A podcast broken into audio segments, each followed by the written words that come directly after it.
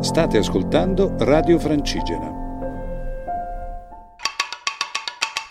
La grandiosità della natura in Nova Silva Filosofica, a cura di Tiziano Fratus. Benvenuti a questa nuova puntata di Nova Silva Filosofica, la grandiosità della natura.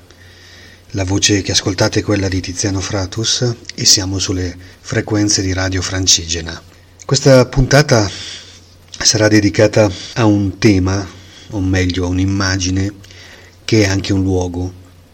un luogo che sicuramente molti dei, degli ascoltatori avranno avuto modo già di conoscere, di visitare, di contemplare o di cui hanno sentito parlare, lodare la bellezza, la particolarità. E mi riferisco al grande lago di Carezza, alla base del complesso dolomitico roccioso e aguzzo dell'Atemar. Questo luogo è un luogo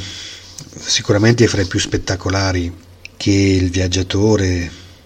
l'esploratore, l'amante della natura possa incontrare sull'intero arco alpino ed è un luogo che si trova a poche, a poche vallate dal confine fra Italia e Austria.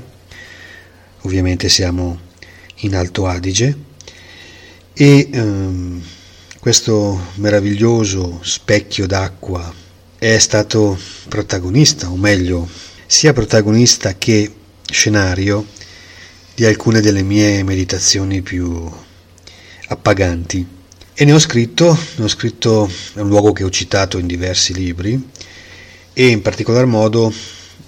nel mio libro sulla meditazione, Il sole che nessuno vede, meditare in natura, ricostruire il mondo, che è uscito alcuni anni fa per Ediciclo, e a pagina 120 ne parlo in maniera, spero, fruttuosa. Mi siedo e attendo il compiersi finale del giorno che proietta le lunghe mani sul lago. Quando il sole è in cammino la superficie è uno specchio chiaro e azzurrato. Quando scompare, le ombre iniziano a fermentare dalle radici degli alberi e le acque si mineralizzano. Gli alberi che fino a quel punto erano sembrati soltanto una parete, un divisorio, ora rappresentano un'entità protettiva, tutelano le vette dalle intrusioni e noi dal pericolo, non ancora pienamente estinto. La natura di per sé non conosce il Galateo, ogni tanto ce lo ricorda, quando si smuove e quando l'imprudenza scarica a valle slavine. Questo è un piccolo passo contemplativo col quale cercavo di descrivere il sentimento, questo intreccio di sensazioni e di visioni che davanti ai miei occhi si prospettavano, si andavano a tratteggiare, mentre amavo perdermi nei riflessi di questo splendido piccolo lago dolomitico e questo è un luogo molto amato, il lago della, di Carezza, all'interno, alla base del comprensorio dell'Atemar, è molto ricercato ed è un luogo che nel tempo ha richiamato moltissimi naturalisti, ovviamente con diverse attitudini. Allora voi dovete immaginare, per chi non c'è stato, questo piccolo lago completamente circondato dalla foresta, c'è questa abetina di abeti rossi che lo circondano altissima, sono alberi altri fra i 30 e i 40 metri, quindi veramente un impatto visivo stereofonico, iperbolesco. E al centro c'è questo piccolo lago azzurro che ha dei colori che sembrano dipinti, c'è anche una storia che raccontava di Ondina, una ninfa che, che amava specchiarsi e tuffarsi nel lago e di un uomo del posto che ogni tanto la sbirciava dal bosco e quando ha cercato di avvicinarla la, la ninfa si è, eh, ogni volta si rifugiava nelle acque. Infatti c'è una piccola statuetta di ninfa, chi può andare da qualche anno, non so quanti, quanti anni, da quanto esiste questa piccola installazione, e proprio ricorda Ondina, ricorda questa questa piccola storia locale che nel tempo si è ripetuta di bocca in bocca. Questo lago che ha appunto dei colori azzurri molto vivi, a seconda anche della mattina o del sole, se il sole arriva e si riflette, l'azzurro diventa addirittura quasi verdastro. Ed è tutto un insieme, proprio sia la collocazione di questo laghetto, perché è un piccolo lago, circondato completamente da, un, da una passeggiata, c'è un sentiero circolare che attraversa completamente il lago e da questo sentiero dipartono altri sentieri che invece si immergono direttamente nella foresta di conifera e appunto è tutto un posto da ammirare, da contemplare. Se andrete a visitarlo prendetevi almeno un giorno perché è davvero un luogo magico, merita di eh, essere ammirato nel compiersi del tramonto quando arriva la notte e altrettanto la mattina all'alba per chi ama meditare eh, è penso uno dei luoghi davvero più invitanti da questo punto di vista. E infatti questo è un luogo che io ogni tanto penso come il lago perfetto. Ci sono tanti laghi sul nostro comprensorio alpino che sono davvero strepitosi. Questo per la sua presenza di foresta, bosco, questi colori, quelle luci, quei riflessi e in più oltre la foresta si stagliano poi le cime, le vette rocciosi, campanili del, del complesso dell'Atemar che è un complesso molto amato dagli scalatori, da coloro che la montagna la vivono in un modo un po' diverso rispetto a come la posso sentire io. E per esempio sono uscite moltissime guide nelle quali si parla proprio dell'Atemar. E una di queste, di queste guide mh, mm, molto belle è la scritta Giuseppe Borziello, che è di origine napoletana ma vive eh, nel Veneto da, da, moltissimi anni e è stato anche responsabile WWF, naturalista, fotografo e ha scritto questo bellissimo libro molto ricco di informazioni e di belle fotografie che si intitola Escursioni nel gruppo dell'Atemar, pubblicato da CR Edizioni, che è un editore che fa dei libri davvero molto belli di Padova. Padova Verona, insomma, è un, un editore locale e nell'introduzione, nella premessa, il eh, Borziello ricorda un estratto di una delle primissime guide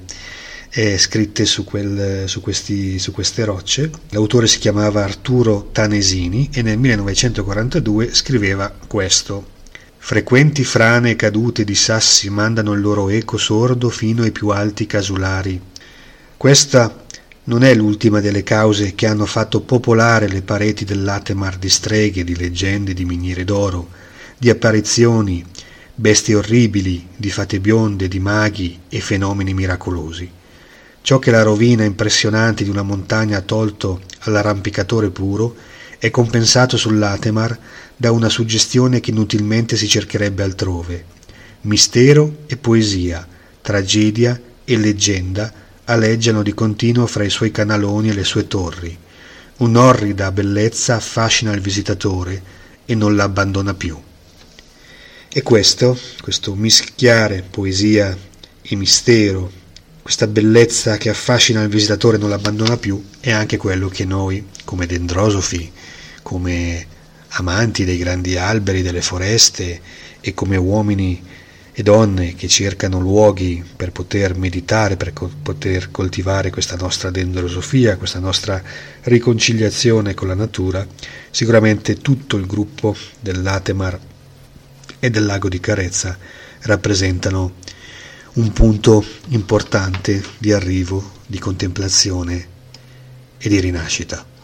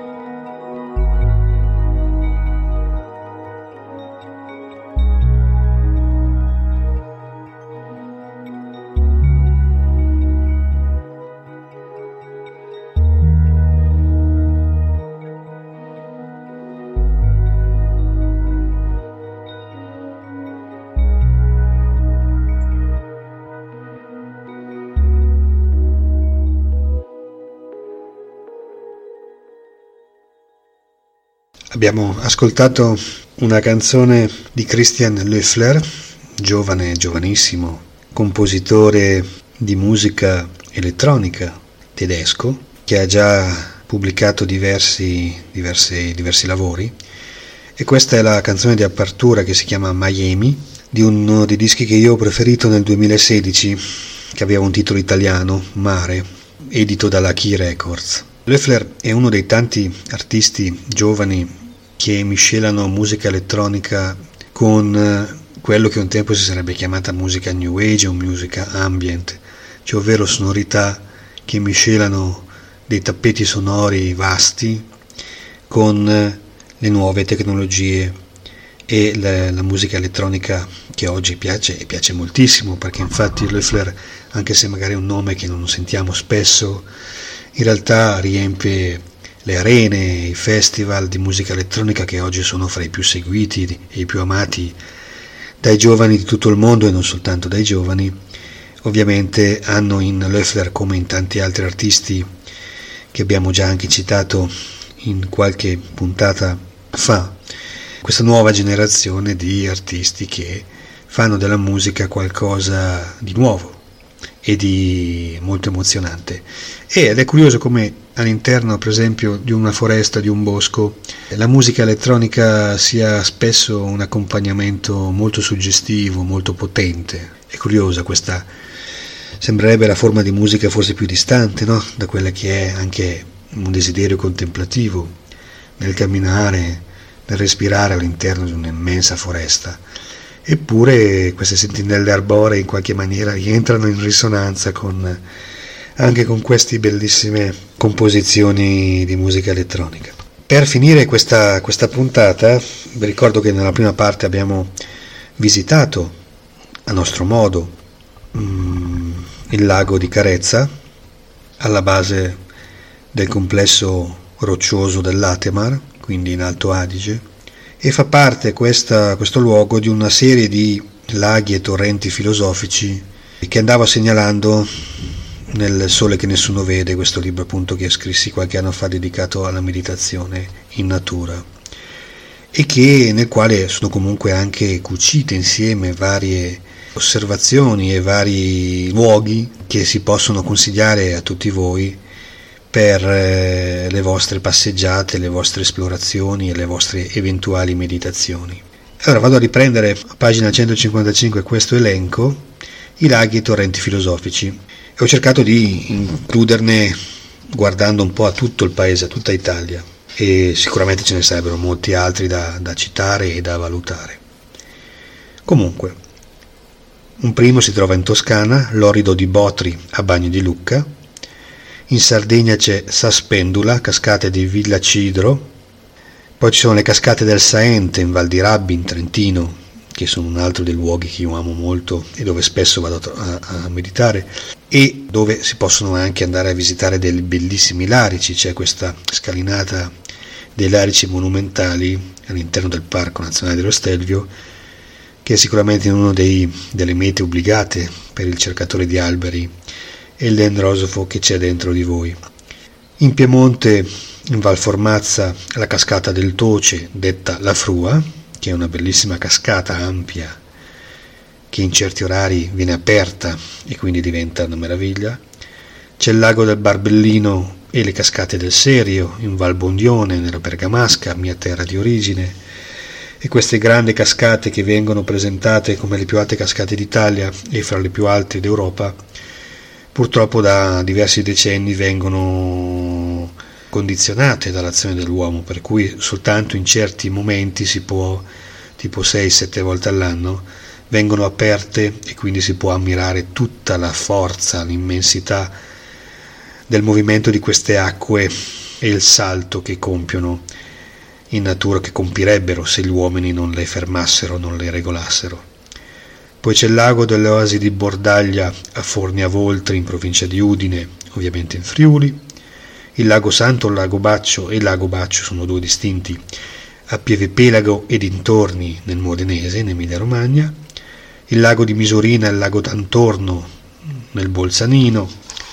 il lago di Carezza a Nova Levante che abbiamo appunto appena visitato, Poi il lago piccolo di Trana o lago piccolo di Avigliana in Piemonte, che è il lago vicino a casa mia dove io vado tutte le mattine o quasi a meditare e che è poco conosciuto ma che è un piccolo gioiello.